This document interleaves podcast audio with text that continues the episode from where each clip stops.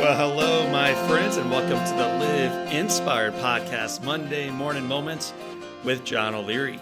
I record these so that you and I can begin our days and our weeks in awe. We'll come back to that in a moment, and on fire with a burst of inspiration. This week, by the way, marks the one year anniversary of the release of, drumroll, come on, of a little book you may have read, you may have heard of, you may have enjoyed called In Awe. So, for all of you who helped us launch that book and have enjoyed that process, I want to thank you all for being part of it and part of our community. It reminds me, though, that about a week ago, a friend sent me a hilariously negative review he found on Amazon regarding the book On Fire. Now, although there are more than 1,000 five star reviews of my books online, my dear friend was kind enough to bring to my attention an alternative perspective. That's right, he found the negative one. Perhaps my favorite line from this one star review rant included the mic drop sentence In a just world, O'Leary's readers would be compensated for their time. Yeah, I know. T- tell me something that my kids have not already told me nightly for years. Well, later on that evening, I was listening to some politician and pundits on the radio discuss the approval rating for Biden in his first 100 days. They were sharing what his rating was. How did it compare to Trump's? How did it compare to the previous eight presidents? And what did that mean for the remainder of his presidency? And it's not just the presidents who are in the spotlight these days we spend significant time rating others and opening ourselves to being judged by them through social media. With a single click, we know immediately if the cake pic we posted was cooked just right, if the vacation we took was nice enough, if the stance we took on any societal issue was right enough or woke enough. In a marketplace where everyone has an opinion on everything, and then technology also to broadcast that opinion much is made of ranking people, ranking products, ranking food, and ranking politicians. But, my friends, what if it's not about the ranking? What if the measurement we use is broken? What if the lens we judge through is a bit blurry? What if popularity isn't the almighty goal, but instead using our lives to create positive influence, substantive impact, and elevate the world for good, starting with our own. How about that? To be reminded of that possibility, my office is literally covered with pictures of individuals who exemplify living it. One wall is packed with individuals I've had the honor of interviewing for our Live Inspired podcast. You've heard many of them.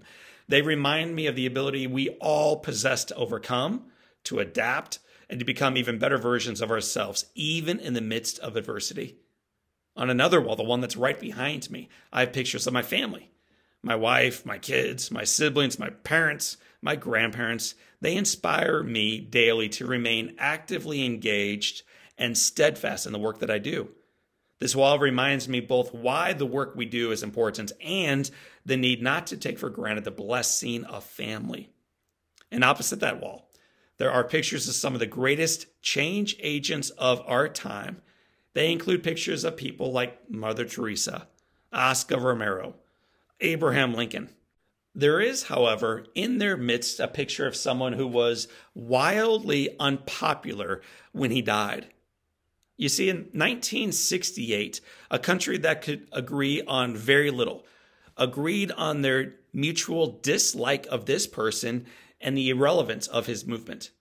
After more than a decade of speaking and marching and rioting and mobilizing, many believed that his time had passed and his ideas, well, they were ineffective.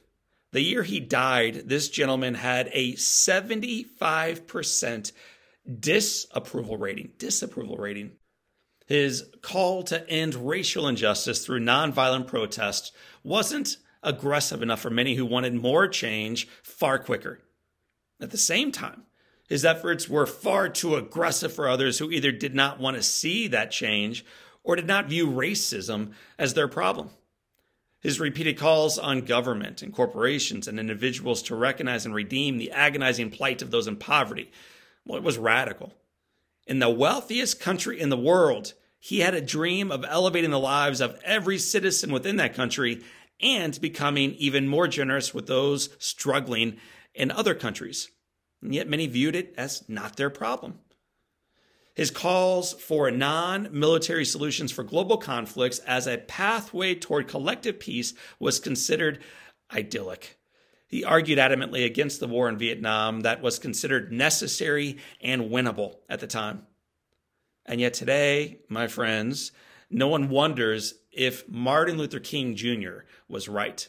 No serious person debates whether nonviolent protesting can indeed lead to transformational change. No one cares that 75% of the citizens at that time disapproved of his stance against violence, or poverty, or war, or racism, or hatred. 52 years after the murder of Martin Luther King Jr. this month, we have far clearer insight into the clarity of his thought, the wisdom of his words, and the transformational power of his life. We also have even greater opportunities to work to realize the many dreams he shared while he was living. Followers, and likes, and shares, and opinion polls, and ratings. But, my friends, the encouragement for us today is to focus our attention away from being more popular as being good and toward being impactful for good. The goal of our lives should not be status or ease, but instead leading, serving, elevating, and inspiring in such a manner that others' lives are better because we were part of it. In one of his final speeches, King spoke to a junior high school in Philadelphia. He challenged the young people to recognize the beauty of their life, regardless of the work they would do as their lives progressed in front of them.